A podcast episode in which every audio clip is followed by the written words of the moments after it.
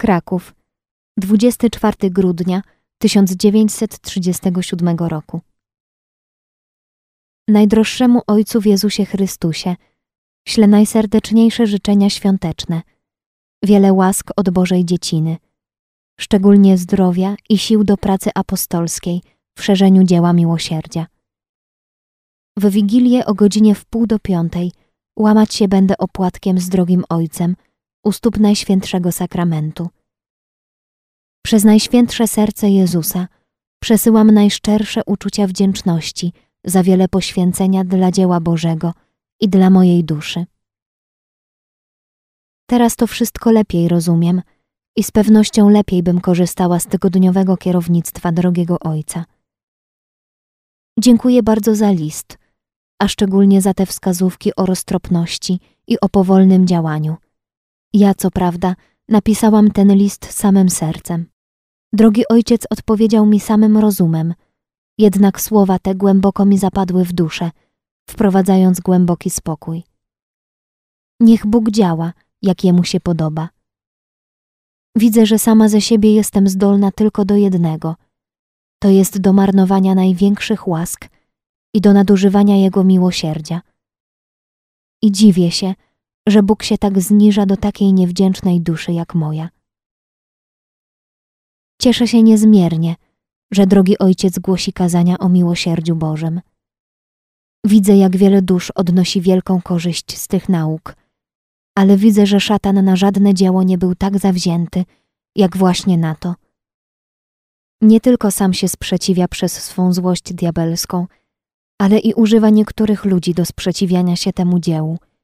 I to nieraz osoby, które raczej powinny szerzyć to dzieło, a tu tymczasem one zwalczają je. Ale to nic. Z Bogiem zawsze się zwycięża. Nie da Bóg ponad to, co znieść można. Modlę się gorąco za nuncjusza, aby go Bóg natchnął w całej tej sprawie. Dziękuję za życzenia świąteczne i modlitwy, które nieraz wyraźnie czuję. Rozumiem teraz, że cała ta sprawa wymaga powolnego działania, aczkolwiek powinniśmy współdziałać z łaską Bożą, ale nie powinniśmy jej wyprzedzać. To też jeszcze raz wspominam, że ostatni list drogiego Ojca wprowadził mi w duszę tyle spokoju, że pomimo wielkości tego dzieła żyję jak dziecko w największej swobodzie ducha i ustawicznym zatapianiu się w Bogu. A teraz pragnę powiedzieć coś o naszym Józefowie. Umarła jedna z sióstr drugiego chóru, z którą byłam w szczególnej przyjaźni. Umierała jak święta z wielkim spokojem i miłością Bożą. Wiele się przy niej modliłam. Po śmierci odwiedziła mnie dwa razy, dając o sobie znać, gdzie jest i czego potrzebuje. Z tego poznałam, że przyjaźń w Bogu zawarta nie kończy się ze śmiercią, ale trwa nadal. W drugi dzień Bożego Narodzenia ma u nas być ksiądz arcybiskup Sapiecha na przedstawieniu, a ksiądz Stanisław, biskup, to często u nas bywa, nieraz ze spowiedzią, ale ja nie czuję natchnienia, by z tej łaski korzystać. Ojciec Andrasz jest chory i nie mogę się z nim widzieć. Miał u nas być w tych dniach ze spowiedzią i konferencją, ale wola Boża przykuła go do łoża boleści. Wiele cierpię z tego powodu, ale niech we wszystkim Bóg będzie błogosławiony. Matka przełożona pokazała mi tę książeczkę, w której jest ta nowenna i te wezwania i koroneczka. Bardzo się cieszę, że jest wszystko razem – i matka też jest z tego zadowolona, że jest wszystko razem. Mówiła mi, że zakupi więcej, ale zawsze robi to powoli i ze zbyt przesadną ostrożnością, choć mi w jednej rozmowie powiedziała, że bardzo się modli o święto miłosierdzia, bo jest to naprawdę myśl Boża i bardzo piękna. I choć nie jestem siostry spowiednikiem, to przecież widzę działanie Boże. Ale siostra coś wymyśla o jakimś zgromadzeniu. Ale po cóż pisać? Przecież ojciec wie, jak są przełożeni do tej drugiej rzeczy usposobieni. A teraz co do mojego zdrowia, to jest ono bardzo słabe. Nie mogę pracować w ogrodzie, ale jestem przy furcie. tu mniej jestem narażona na zaziębienie. Biorę udział jeszcze w życiu wspólnym, chociaż często mam sposobność do wielu ofiar, ale tym lepiej. Pragnę teraz powiedzieć cokolwiek o swoim usposobieniu wewnętrznym. Pierwsze to czuję brak kierownictwa częstego.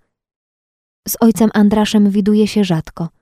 Jest przyczyna, to moja choroba, bo nie mogę częściej jechać do Krakowa. To teraz znowu ojciec zachorował. I to są takie jakieś dziwne przeszkody, niezależne od nas. Życie mojej duszy z Panem jest takie jak dawniej. Chodzę w Jego obecności żywej, która mnie przenika. Miłość moja ku Niemu jest tak nieraz gwałtowna, że mi chwilami zmysły odbiera. Są chwile, że mi Pan daje wyraźnie poznać wielkość przeznaczenia mojego w przyszłym życiu, ale to wszystko coraz głębiej pogrąża mnie w pokorze, bo daje mi znowu żywe światło poznania swej nicości. I najczęściej dzieje się tak, że kiedy się coraz więcej pogrążam w uniżeniu, Pan pociąga mnie do najściślejszego zjednoczenia z sobą. Obecnie odczuwam tak silne pragnienie połączenia się na wieki z Bogiem, że dziwię się, czemu śmierć zwleka z przyjściem do mnie. Żyję w jednym ustawicznym akcie miłości, ale czuję, że serce moje długo tego nie wytrzyma. Raz otrzymałam upomnienie od Pana, żebym nie ustępowała w tym, co mi poleca i abym przedstawiała spowiednikowi wszystko w sposób prosty i wyraźny tak, jako mi daje do zrozumienia. Ojcze, jedno pragnę powiedzieć, to aby ojciec dopóki dobrze nie pozna osoby, w całość nie wtajemniczał, bo by się naraził na wiele przykrości niepotrzebnych. Dzieło to naraża ojca na wiele cierpień, ale już tu na ziemi dozna też i wiele radości. Niech się ojciec przesadnie nie przygotowuje, co by miał mówić w tej całej sprawie z dostojnikami. Bóg w danej chwili światła nie poskąpi.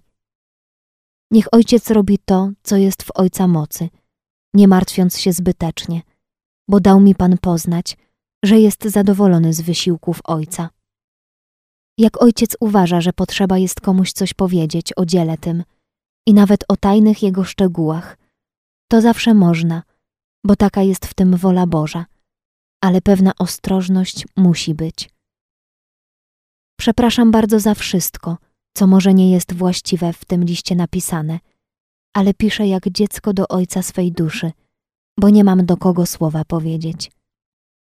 Całuję rączki i proszę o błogosławieństwo kapłańskie. Córka w Bogu, siostra Maria Faustyna.